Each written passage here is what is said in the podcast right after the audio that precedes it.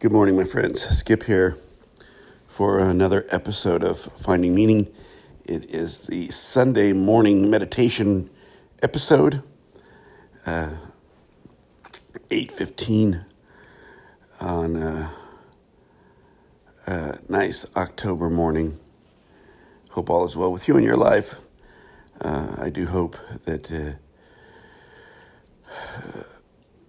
these podcasts are assisting you in some way. Uh, and I thank you for listening. I want to talk about the negatives uh, frustration, anxiety, the, the, the, the things we have to cope with in life uh, that are there. Uh, all of those, uh, and, I, am just going to sort of lump them all together, although they're all different things, or certainly are caused by different things. But frustration, fear, anxiety, disappointment, uh, and I want to, I want to name for us that those things are real, uh, in that we experience them. Uh, you know, my one of my greatest, and there are a few, but one of my greatest uh, spiritual uh, conundrums, uh, challenges is patience. and my lack of patience causes me to have great anxiety around things. It causes me to have fearful thoughts around things. Uh, and I want to make a link, if I can, between uh, sort of how we are moving through the reality we find ourselves in and these emotional, uh, these uh, emotions that appear to be negative. And again, you see, we're trapped in sort of dualistic talking. We've got to talk about this and that, right and wrong, in order to understand that we might be able to live beyond it that we might be able to view things in a different way that gives us a framework of more meaning. And, and, and so that's really what I'm talking about. I don't ever want to dismiss someone's anxiety or depression. I suffer from those things too. That the externals in this life affect our chemical balance. They just do. And we have to stop thinking that that's separate. That somehow the external happenings are different than the internal happenings. That the chemicals in our brain, uh, you know, uh, are the chemicals in our body are somehow separate from the external circumstances. My contention is this is all tied into one thing. I don't think that's a stretch. That when we experience the emotion of joy, uh, there are chemicals flooding our brain. When we experience the motion of sadness, there are chemicals flooding our brain. We are physical beings. Uh, we just are. However, we are spiritual beings also, primarily. Uh, and I don't remember who said it, but I've always thought the saying that we are spiritual beings having a human experience was right on the money but we have the human experience. And I think one of the great mistakes of the spiritual journey is that people try to dismiss or try to do away with their humanness. To be human is to, you know, put it in pseudo Buddhist terms, is to suffer. It's to have challenges. Uh, it's it's to move through the process of living life, and the denial of that doesn't help. And often, what happens is that we don't accept those things as legitimate because we don't want to experience the negative. Who does? I don't. I don't want to experience uh, fear. I don't want to experience the uncertainty. Uh, I suffer from chronic pain issues. I don't want to suffer from chronic pain issues. You know, uh, And so what we do is we try to make some sort of bargain with the universe that if, if we're good little boys and girls, then maybe, you know, we'll not have to do this bad part. And it just doesn't work that way. Uh, and I, I'm afraid, and I have given podcasts on this. It might be time to do another one. That spirituality is not a transactional thing. And this is where I think Eastern religions have not been real helpful always. I believe there is such a thing as karma. Um, but we have to be careful not to fall into transactional ways of thinking about that. That if I just do the right thing, the right thing will always happen. You will be gravely disappointed if that's your spirituality. you will be gravely disappointed. Now, I think if we do the right thing, we're going to be better. We may have less drama, less anxiety, less stress in our life because we've taken care of some of the details. But, folks, we are in a world of decay. We are in a world of 8 billion other realities being made. We are in a world that has incorporated, in, incorporated into it death.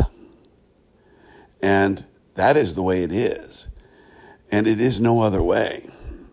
And we can concoct all the theologies we want to get around it, but until we accept that,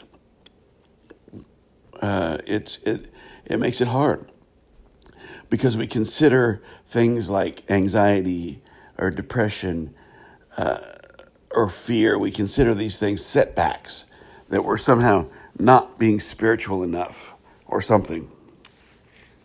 And uh, fact is they're just part of what it means to be human. Now, uh, you know, there are times when medication's required to help you get back to balance. There are times when therapy, I think everyone should be in therapy all the time, regardless of their mental state. Uh, these things are all part of bringing balance back to how we perceive. And it's really about perception. Because per, your perception of things is how you are bringing in data, and your expression of things is how you are incorporating that data into making your own reality. Let me say that again. You are perceiving the world through certain lenses. You are analyzing that data through certain lenses, through certain programs, and you are putting back out into the world a reality. And if you bring, if those lenses, if that programming is false, if it contains within it really bad religion or really bad politics, then what we put out is really bad stuff. Uh, garbage in, garbage out, I guess is the old saying I'd go even further. I'd say uh, false in, false out. And so people scratch their heads with why people have bought into um, sort of, you know, cult like belief around political figures in the past few years. It's because what they're bringing in and what they're processing and what they're putting back out is false. And they have not learned the, they have not had the transformative experience, the spiritual experience of realizing it's false. And so they just keep perpetuating, you know, uh, these false realities. So if you're bringing in a reality and you are awash in anger and fear, and like most people, you're terrified of changing uh, you're terrified of the unknown. Maybe you're afraid of people who are a different color or a different ethnic group. Maybe you're afraid of, you know, all that really horrible false reality that we've lived into. If that is your perception, then that is your reality. And so for me, things like uh, people adhering to political figures putting flags on their cars like it's some sort of cult, or people buying into a cult, or people buying into racist belief. It, it's not some great mystery to me. It is simply that that is what they have been programmed to believe is real. That's how they perceive. That's how they process the data brought in and how they send it back out. They are living in a false reality. We are all, to some degree, living in a false reality. And there are just two kinds of people the kind that still engage in it, and the kind that have some sense, to some degree, that the way we're living is not in line with who we really are as people. And if we let fear consume us, if we if we can't view life in some objective way like that, then then our perception is fearful. Then we become victims of people who prey on that fear. Then we have invested nothing but our ego uh, in, and our false self into the world. So there you have it. Life is going to be, excuse me, full of these negative things. Um, people we love will be lost. uh, people we love will be uh, loved and met and, and welcomed. Uh, we're going to have good times. we're going to have bad times, to quote Led Zeppelin. Uh, But we have to frame this in an understanding of perception. Because we perceive, we process, we create. And you can either be aware of that or you can be ignorant of that.